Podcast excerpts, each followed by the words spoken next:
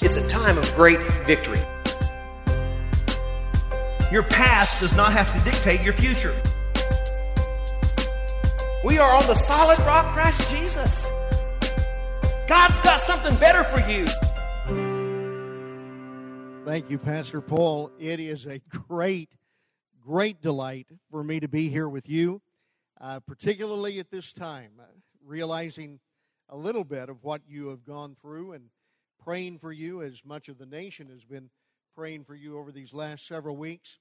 And uh, even as we were worshiping this morning, the Lord just put on my heart that wonderful passage from Second Corinthians that says, "Thanks be to God who always causes us to triumph in Christ Jesus," all the time, no matter what the difficulties and challenges.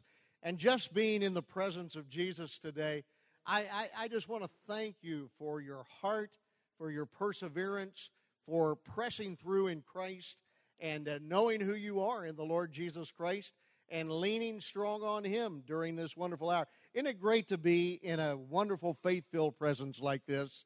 I tell you, this is a, this is the birthright that we have.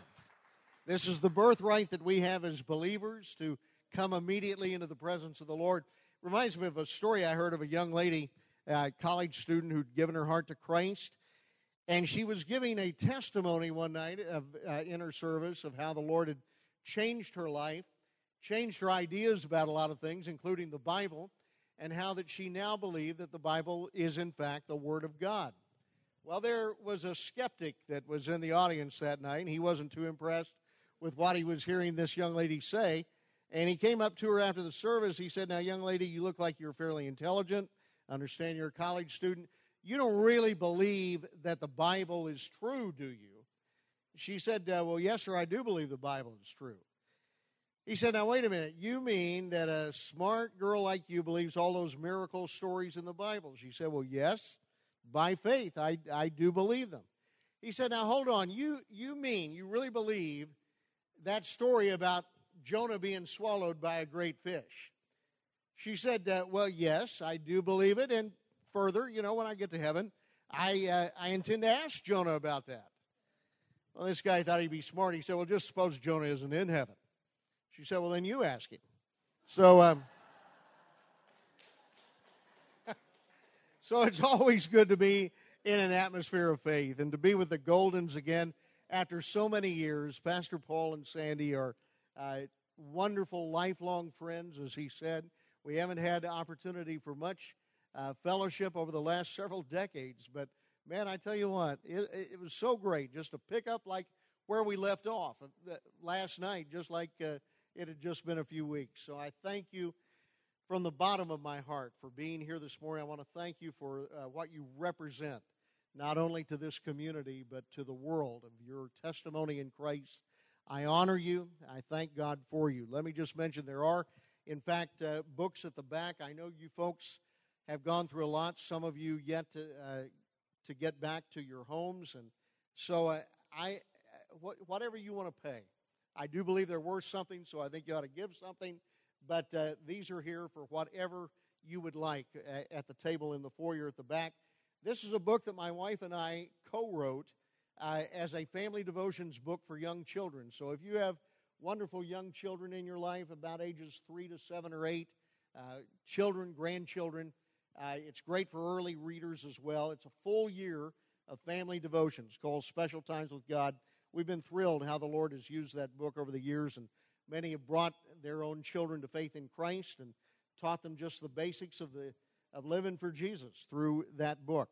The most important book that I've ever written, I wrote a couple of years ago. It's called Entrusted, Anchoring Your Life in the Gospel. It's based on First Thessalonians chapter two, verse four, as we have been appointed by God to be entrusted with the gospel, even so we speak. And so uh, this book is available, as well as the audio edition of that book. I am so grateful to be here. There, I learned in seminary a, a, a phrase they called the ministry of presence. I called your pastor after the uh, hurricane and the floods, and I said, "Pastor, look, I, you know, I'd be happy to reschedule." He said, "No, I th- I think you especially need to come now." and uh, we we need a, an outside voice to come and and uh, encourage. And so it's my tremendous privilege and honor to be with you today. I want you to know I honor you in Jesus Christ. Thank God for you. And uh, I pray that just my presence here would be a, a source by the Holy Spirit of encouragement and strengthening to you. Several years ago, I was just feeling adrift. I was doing a lot of work for God. I was very busy, extremely busy in work for the Lord. And yet, I, I just wasn't feeling tethered. I, I didn't feel like I was anchored to anything. I felt like I was a, adrift uh, in in uh, water, and you folks know about that. And uh, I, I I felt that I needed to go back and rediscover the, the the moorings, the anchors, the spiritual heritage in my life. And so I got in the car, and I began to drive north back to Oklahoma, where my roots are. And I drove to the little town of Drumright, Oklahoma. And I ascended the steps of the First Baptist Church of Drumright, Oklahoma. It was there that the man who would later become my grandfather, he was a young man at the time, the woman who would become my grandmother, they met there at the Baptist church, and there they heard the gospel. There they opened their hearts to Christ, and the trajectory on our lives, on his future family, everything began to change. And uh, I had been parched in my own soul, but I, was, I just sat on the steps of the church, and it was the actual church where they had come to Christ, the actual building. I just felt the mercy drops of the Lord just begin to, to sprinkle my parched soul. And I thank God for whoever that pastor was who got the gospel to them. And then I drove about twenty miles from there to Bristow, Oklahoma, where my father was raised. And when he was in high school, this young man at the Assembly of God church there gave his heart to Christ, and so I sat on the property that back in the nineteen thirties was occupied by the Assembly of God there, and again, I just worshiped the Lord, thanked Him for so great salvation. And uh, now I, I felt uh, this gentle shower of the Holy Spirit beginning to come down. I drove then to Tulsa to the church where on June twelfth, nineteen fifty-three, as a, a very small child in Vacation Bible School, I opened my heart to Jesus. Same church where your pastor served for a number of years. And I sat in the auditorium alone, and my heart took me back to that day of days when I opened my heart to the Lord Jesus Christ. And I just worshiped the Lord. I went back to the very place where I had first opened my heart to Christ. Now, many years later in seminary, I... A professor came to me and he said, you know, that couldn't have been a valid conversion. You were so young. Uh, he said, uh, you know, he said, after all, did you understand at such an early age all of the ramifications of the atonement? I said, no. Do you? Aren't you glad the Bible doesn't say exegete the gospel and you'll be saved? Says, believe on the Lord Jesus Christ, and you will be saved. And so I sat there and just drank in the memories and thanked the Lord for so great salvation. And kneeling at the very place where I had first opened my heart to Christ, I knelt again and dedicated the rest of my life that I would spend the rest of my life getting what happened to me there to other people. This message today is part of the ramifications of that, the book that I've written. And I pray that uh, during this time, when you folks have experienced a lot of water, to be sure, that you'll find a sure anchor, that you'll anchor in the gospel. I know that most of us here know the Lord Jesus. There may be friends among us today. I pray that there are, that you're not really sure where you stand with God. And if you were to die and now you know how tenuous all of life is, you really don't know. There are still question marks about where you might spend eternity. Well, today, the Spirit of God is going to do an amazing thing in you, and the greatest of all miracles is going to happen to you. But I want us to talk about anchoring in the gospel today. I want to remind you of a couple of passages of Scripture with which you're familiar. Matthew chapter seven, verses twenty-four and twenty-five. Jesus said, whoever hears these sayings of mine and does them, I liken him to a wise man who built his house on the rock. The rain descended. Everybody said amen. Floods came, amen. Winds blew and beat on that house, and it did not fall, for it was founded on the rock. Hebrews chapter six, verse nineteen, this hope, speaking of the gospel, this good news about Jesus, this hope we have is an anchor for the soul, sure and steadfast. It enters the presence behind the veil. Well, let's let's talk, you know, a lot of people are using the term today, the gospel. Man, that's the gospel. What exactly is the gospel? Well, the Apostle Paul wrote to the Corinthian church, a church that uh, was a powerful church, but it also had some theological problems and a lot of interpersonal problems. And Paul said, look, I want to clarify for you exactly the message that we preach. And he said in First Corinthians fifteen, he says, brothers, I want to clear the, clarify the gospel for you that I proclaimed to you. And he said, I passed on to you as of most importance that which I also received. So he's saying, now, what I'm about to say, above every other message, above every other tenet of the faith, what I'm about to say to you is the big deal. It's what I passed on to you as of most importance. Here it is, that Christ died for our sins, according to the Scriptures. He was buried and He rose again the third day, according to the Scriptures. Brothers and sisters, if your so-called gospel doesn't have a bloody cross and an empty tomb, it's not the gospel. The gospel is the good news of what Christ has done in our behalf. It's the good news about the salvation from sin's curse and from God's coming judgment on the world that God has provided through faith in the atoning work of His Son, the Lord Jesus Christ. The gospel is the Bible's integrating theme. It's the underpinning of all biblical truth. It's the skeletal structure of the Bible. It's the scarlet thread that weaves God's story together.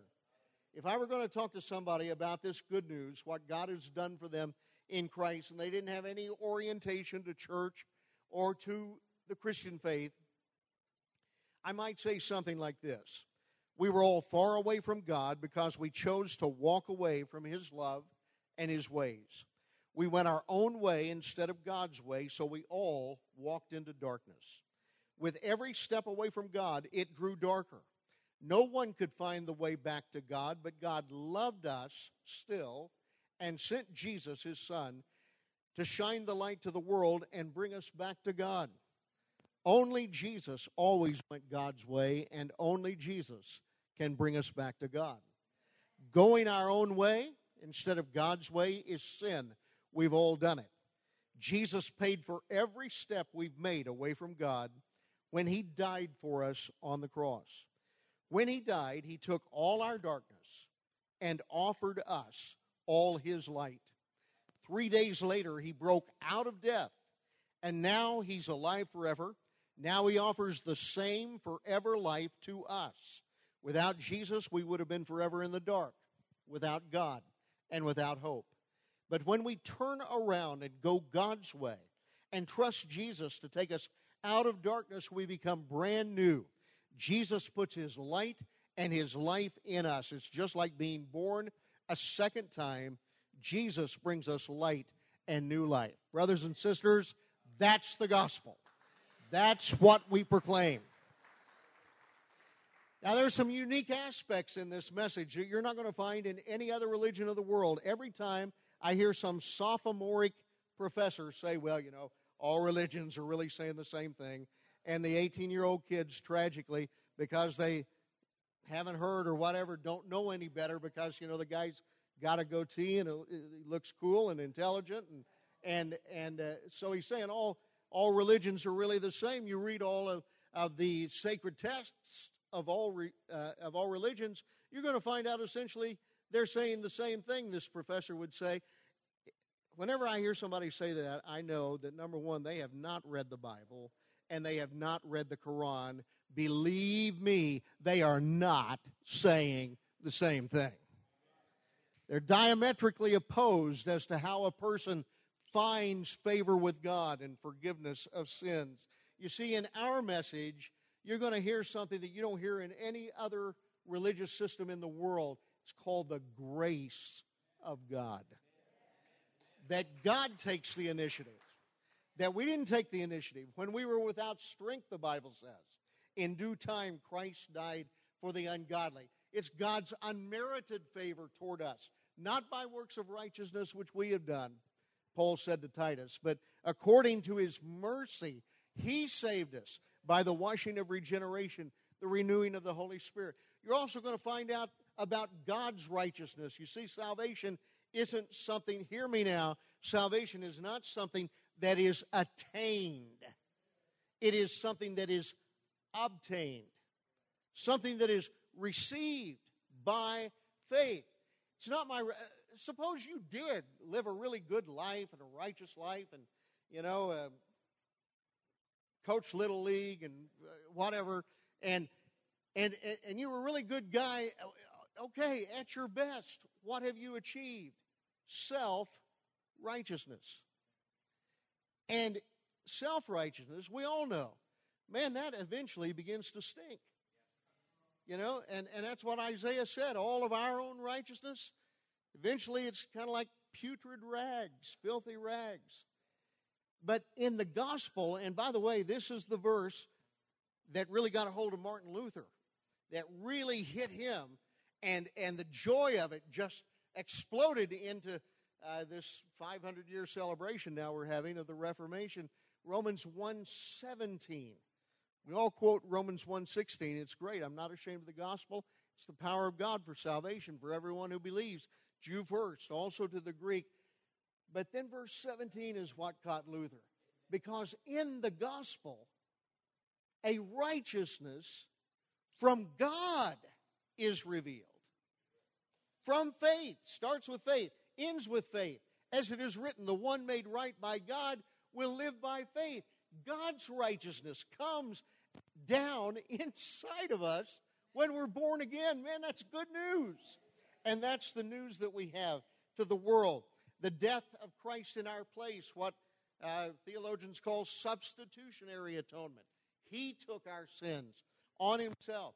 The resurrection of Jesus from the dead. He's the first fruits now of all of those who have faith in Christ, and they will come forward at the last day. And then finally, a restored creation. We're looking for new heavens and a new earth. I think you folks probably believe that verse about the whole earth is groaning and waiting for the revelation of the sons of God. Groaning for this uh, creation of a new heaven and a, a new earth in which righteousness dwells. The gospel is the astounding announcement that all of God's pure wrath against sin landed on his Son. And now, with God's righteousness fully intact, he can be both just and the one who justifies, the one who has faith in Jesus. Now, you're not going to hear a story like that anywhere else. So I want us to talk about how we anchor our lives in this message. I want to encourage you in this because uh, all of us have a tendency to drift. All of us have a tendency to to pull away from the tuggings that truly anchor and tether our lives. How do you stay anchored in a time like this? Some of you are going through personal tragedies that compound the general uh, challenges that all of you have been through in these last few weeks. How do you find a place to anchor? How do you find a bedrock place? We know the place. It's the gospel. But how do we anchor in the gospel? Let me talk about that briefly. Number one, by prizing the gospel. Second Corinthians chapter eight, verse eighteen. Paul talks about a man. He said, uh, we sent to you the brother whose praise is in the gospel. What do you want on your tombstone? Wouldn't that be cool just to have, uh, uh, this is John Smith. He was the guy whose praise was in the gospel. I, I, you know, I don't know this for sure, but could it be that this man walked up to Paul and said, you know, Paul, Your letters are being read in the churches. Peter's already calling them scripture. Uh, you know, they, they could be read for centuries. Uh, uh, and you're greeting a lot of people. You're you're nice about that, mentioning people's names. Look, if you ever think of me in one of your letters, you don't have to say my name. It's not important. Just tell them I'm the guy whose praise was in the gospel. Tell them that I'm the guy who prized the gospel. I pray that uh, if I can impart anything by the Spirit to you today, that it would be that you prize this wonderful message that God has entrusted to us. Our Savior Jesus Christ, who has abolished death and brought life and immortality, eternal life, to light through the gospel. The gospel is the story of the greatest rescue ever in history. Christ Jesus came into the world to save sinners. First Timothy chapter one, verse fifteen. The gospel is the story of the greatest exchange. Second Corinthians five twenty-one. He who knew no sin, that's Jesus, became sin for us on the cross, that we, who knew no righteousness, by the way, might become the very righteousness of God in him, the greatest exchange. The gospel is the story of the greatest assurance. Believe on the Lord Jesus Christ, Paul told the Philippian jailer, and you will be saved. And the gospel, of course, is the story of the greatest love.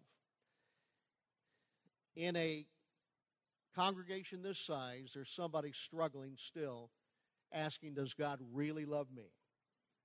Does he, the perfectly holy one, really love me, knowing everything about me, knowing everything I've done? Does he love me? The first verse that most of us learned, I love the way it begins in the Amplified Version. God so greatly loved and dearly prized the world. Isn't that beautiful?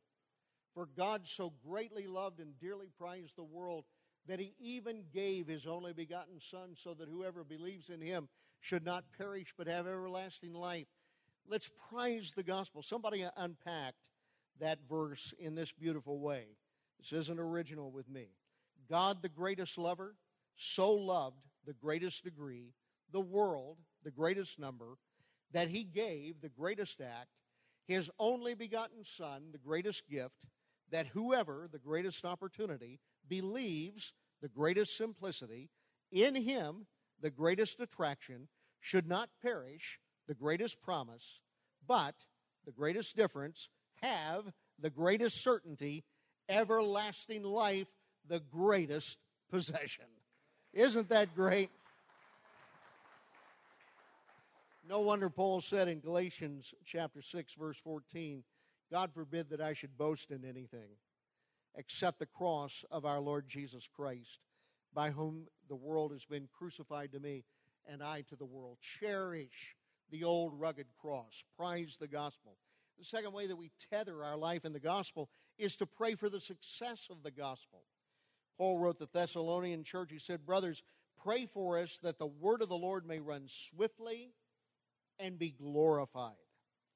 There was a great man of God by the name of George Mueller. He had an unsaved friend who never professed faith in Christ. Mueller was faithful to share the gospel with him, continued to pray for him.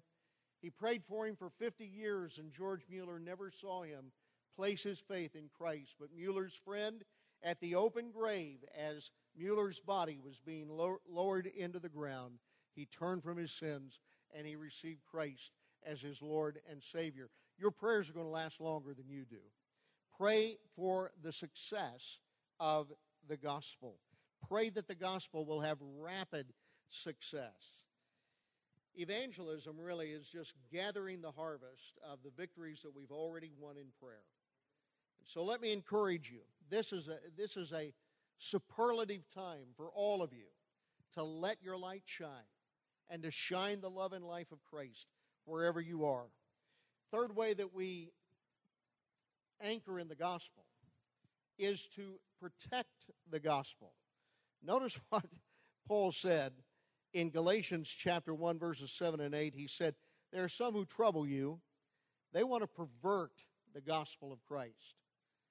You know, the gospel itself is pristine, but there are ugly barnacles that can latch on to the gospel, regrettably. And uh, tragically, too many preachers have allowed that to happen. They have perverted the gospel of Christ. But Paul said, man, get this. You talk about the most blistering thing he ever said in any of his letters. Look at this. He said, look, if we or an angel from heaven comes and preaches any other gospel to you other than this one about the simplicity of what God has done in Christ through his death and resurrection, he said, let that person be accursed. And then he said it again for double emphasis. He said, let me say it one more time. I don't care if it's me. I don't care if it's an angel from heaven. Now get this, Paul, you see what he's saying? He's saying, look, if I come back at a later date and I start preaching some bizarro message to you that doesn't line up with the simplicity of the gospel I've already given to you, let the curse of God, anathema, come on me. And then he got even bolder. He said, man, I don't care if it's an angel. I'm not talking about a fallen angel. I don't care if it's an angel straight from heaven who comes. Man, you talk about bold. He said, I, I don't care if an angel comes and gives some kind of different message. Let that angel be accursed. I'd call that protecting the gospel, wouldn't you? And that's what God has called us to do. Paul's most stinging rebuke was for those who mess with the gospel. He said, I'm appointed for the defense of the gospel. He said, we didn't give or yield in submission even for an hour, so that the truth of the gospel might continue with you. Now, the gospel is being attacked on many sides. There are direct assaults like militant Islam or universalism that's crept into the church, saying that everybody's automatically saved. There's also the distortions of the gospel, things that latch onto the gospel, but there's also just flat-out distraction. It's so easily easy to get distracted onto something else. Paul said in First Peter, or Peter rather said, First Peter chapter three, verse fifteen, he said, in your hearts honor Christ the Lord as holy, always being ready, prepared to make a defense. It's the Greek word apologia, where we get the word apologetics. To make a defense to anyone who asks you for a reason for the hope that is in you, but do it with gentleness and do it with respect. Did you hear that? With gentleness and with respect. Let the other guy finish the sentence.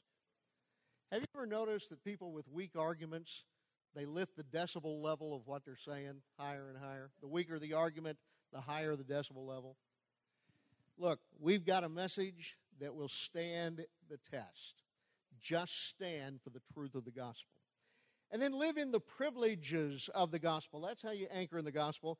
Several months ago, uh, about a year ago now, I, I was shaving, looking at my visage in the mirror in the morning, which is frightening enough, and I was, I'm shaving, and suddenly the Holy Spirit spoke to me and said, you're living below your privileges.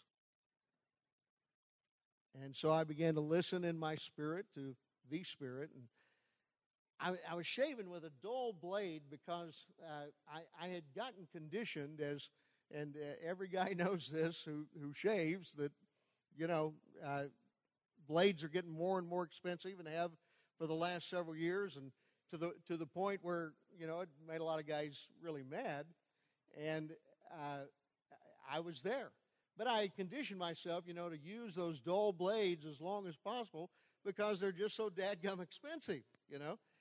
So finally I got mad enough where I uh, I switched, you know, and I I went to one of those cheap blade companies that mails it to you in, in the mail, and but still good, you know, sharp blades. And so I'm shaving with that dull, I'm still shaving with a dull blade and trying to, to, to get that one as long as possible. Man, I had several packs by that time of unused sharp blades right there in the cabinet. And the Lord said to me, see what you're doing? You're, sh- you're shaving below your privileges. And it's the same way with the gospel. Man, we live below our privileges. Who we are in Christ, what we have in Christ. Yeah. Let's not live below the privileges that are ours in the gospel. Live in the power of the gospel. I already quoted it. Romans one sixteen, every believer ought to know it. I'm not ashamed of the gospel of Christ. It's the power of God for salvation to everyone who believes. Also live in the blessing of the gospel. Paul said in Romans fifteen, he said, I know that when I come to you, I'll come in the fullness of the blessing of Christ. And as I was driving down here yesterday from uh, where I live in the Dallas area, I was saying, Lord, let me just come in the fullness of the blessing of, of, of the gospel of Christ. It was my privilege several years ago, uh, well, over twenty now, when uh, the wall came down, the end of the eighties, and uh, almost thirty now, and I suddenly Russia was open. You know, the Bible talks about nations being born in a day. Did you know that God is also able to dissolve nations in a day? One day there was this massive entity that stood against the gospel called the Union of Soviet Socialist Republics, and the next day it had vanished from the face of the earth. Remember that? God is able to do great things, amen? And so suddenly uh, these folks who had been deprived for seventy years of the gospel, now the doors were flung wide open, and I, I felt that I was walking into history. Uh, quickly I went in uh, the city of Minsk in Belarus, and uh, this beautiful concert hall filled with people. I was in a little ante room the first night in the back. I said, God, who's going to hear, you know, some unknown preacher from Texas? Why should anybody come? But, Lord, please put a few hundred people in that in those seats. Man, I, I stepped out. Every seat was full. They had uh, posted guards at the balcony because they were afraid the balcony was going to collapse. So many people were up there, hundreds of people standing around the wall. And as I shared the gospel, such a hunger, such a thirst. And when I gave the invitation for people to come and receive Christ, hundreds of people rushed to the front, weeping and, and, and crying and receiving the Lord. And afterwards, a big Belarusian guy with a thick mustache came up to me, and in broken English, he said to me, this, he hugs me, back crushed me, which is a tough thing to do. And, and he said, this is the most wonderful story I have ever heard. And I assured him it's the most wonderful story I have ever heard. This wonderful privilege that we have to live in the blessing of the gospel of Christ and then live in the hope of the gospel. I'm going to talk more about that tonight. But the Bible says in Colossians chapter one, verse twenty-three, continue in the faith, grounded, steadfast, not moved away from the hope of the gospel. The enemy's not interested in a little sparring match with you. He wants to rip you to shreds. He want, uh, Jesus said to Peter, Peter, uh, Satan's desired you. He wants to sift you like wheat. He wants to steal, kill, destroy. Jesus said, on the contrary, I've come to give you life, that more abundantly. But what does the enemy go after when he fights you? He goes after the jugular. He goes after that which is of essence to you, that if you lose, uh, we, we lose it all, faith, hope, and love. Paul said, uh, look, these are the three that, that remain, faith, hope, and love. So what does the enemy go after? He's going after it in some of your lives right now, faith, hope, and love. He attacks faith by trying to turn us into skeptics. He attacks love by trying to turn us into critics. But he attacks hope by trying to turn us into cynics. And at the end of the day, it really doesn't matter what the circumstances were that got you there. If we become critical, cynical, skeptical, the enemy is beating the spiritual daylights out of us. We can counter that by the grace of God. Going to talk some more about that tonight. But live in the hope of the gospel. With Jesus, in, in fact, Tim, uh, Paul wrote to Timothy, first thing he said to him, the Lord Jesus Christ, our hope. With Jesus, massive hope. Without Jesus, no hope. It's as simple as that. Live in the hope of the gospel. And then finally, proclaim the gospel. Hearts are open right now. We know the Great Commission. Jesus said in Mark sixteen fifteen, all of you go, talking to all believers, into all the world and proclaim the gospel to every person.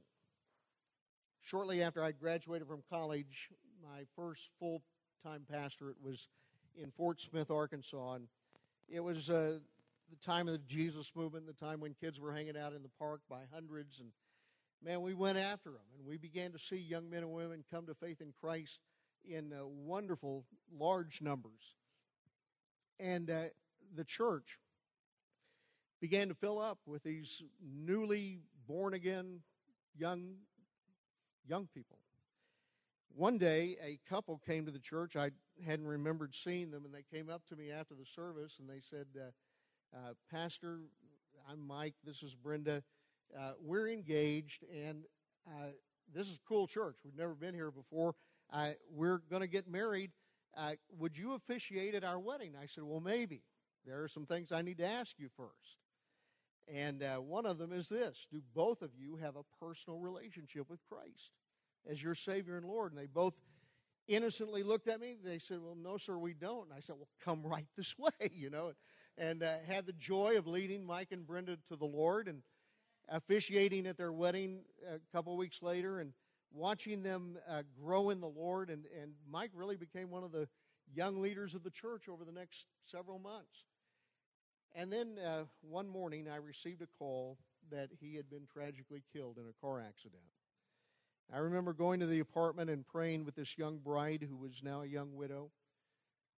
Through her tears and my tears, we thanked the Lord that we knew exactly where Mike was, that he was in the presence of the Lord. We planned the funeral, and, and I don't remember much about the funeral, but I remember walking away from the gravesite with my wife, Naomi, and And uh, as we were walking away, I heard a voice behind me, and a man said, Mister Shibley, and I turned around, and he said, uh, sir, you don't you don't know me. I'm Mike's father. He said, um, for the last several months, Mike's been calling me. And he's been saying things like this, Dad, uh, it's it's so great to know Jesus. It's it's so wonderful to lay your head on the pillow at night and all the guilt be gone. Dad, I... I'm just so grateful that I really know the Lord now. And his father said, uh, looked at me and told me that story. And he said, uh, how can I ever thank you for leading my son to Christ? He said, I'll, I'll be forever grateful. Let me ask you, is there going to be anybody who will walk up to you in heaven and say, uh, just want to thank you.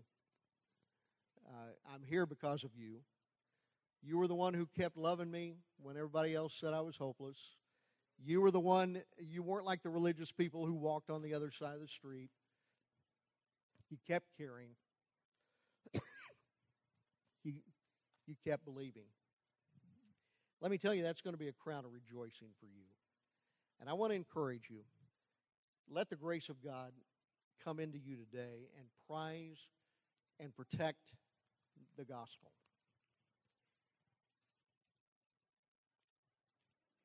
I've been praying for you, and I've been praying that nobody would leave here with any question marks in their heart,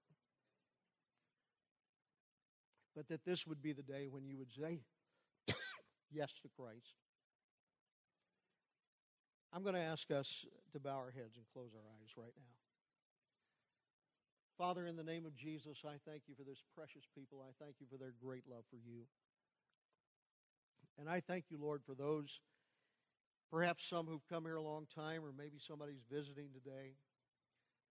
Maybe there's somebody here, I believe there is, who just really isn't sure. But every time they think about death and dying, there are question marks.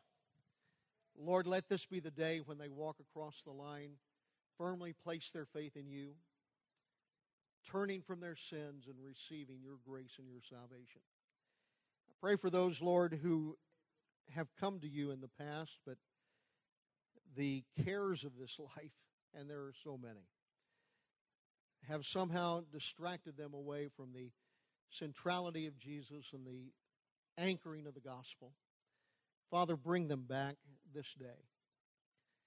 And Lord, right now I pray, oh Jesus, for every man, every woman, every family that has been affected by the hurricane and its aftermath and the flooding, Father, lift them up in the mighty name of Jesus Christ. Father, I declare over each of their lives that you cause them to triumph always in Christ. And Lord, that through you, they are going to emit the fragrance of Jesus in every place. And so, Father, I speak the blessing of Christ upon Pastor Paul, upon Sandra, their family. And I'm asking, Lord, for your grace to come upon them. And Lord, this wonderful team that you've assembled. And Father, let this be a landmark day for this great church. Father, I thank you for how they have uh, moved in aid to others, they themselves being in, in serious need. And Lord, I'm asking you to compensate, and I believe that you're going to give them back. And I declare in the name of Jesus a sevenfold grace and blessing for that which they have spoken and that which they have done and how they have poured out of their energy and their life and their resources. And Father, I thank you.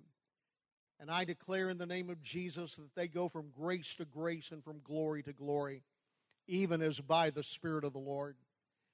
And I speak over every family, every single person here, a double portion of the grace of God.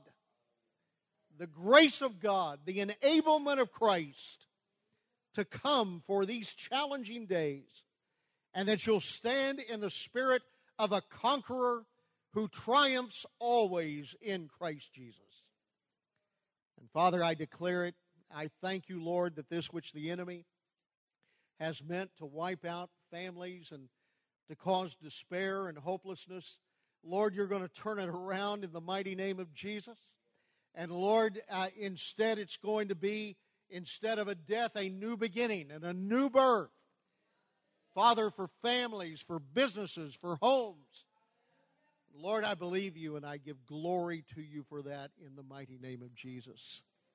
Now I'm going to ask us to keep our heads bowed and our eyes closed. I want to pray for anyone here today who says, David, I, I, I just really don't know where I stand with God. Please give me the privilege of praying for you today. If if you just say, uh, I'm, I'm just not sure. Whenever I think about death and dying, I just don't have that bedrock assurance that I know that if I were to die, I would be in the presence of the Lord. If that's you today, this is this is your day of days. This is the day when the assurance is going to come to you that you're a child of God, that all your sins are forgiven, that you're a new person in Christ. And I'm so honored that I just get to be part of that today. Let me pray for you. If you say that that's me, would you pray for me? I'm just not sure of where I stand with the Lord. I want you to lift your hand, keep it high for just a moment. Thank you, sir. Thank you. Thank you. God bless you. God bless you. Others? Others. All right, God bless you. In just a moment, we're going to stand, and we're just going to worship the Lord. And I'm going to ask for those who lifted their hands, I want to have the privilege of praying for you. Though I don't want to embarrass you, I do, I do want to call you forward. The reason is this. Jesus, everyone that he, he called, he called publicly. Called him to step across a line, to publicly declare him. And he promised this. He said, if you'll confess me before men, I'll confess you before my Father who's in heaven. And so we're going to help those who have raised their hands. There are others of you who are just away from the Lord. You want to make a fresh commitment of your life to Christ today. Or there's something that, that, that you know that you need to put on the altar today. I want to give you an opportunity to do that. Let's stand to our feet. Let's just begin to worship the Lord, if we could, in a song. And I'm going to ask those of you who raised your hands, others who say, I just want to commit my life to Christ, today, or I want to come in fresh commitment to Him, let this be the day. Hey, look at what you've been through. What is there to lose? Now is the time to walk across the line and say, I'm, I'm in for Jesus. Would you come right now as we sing? Let's sing together.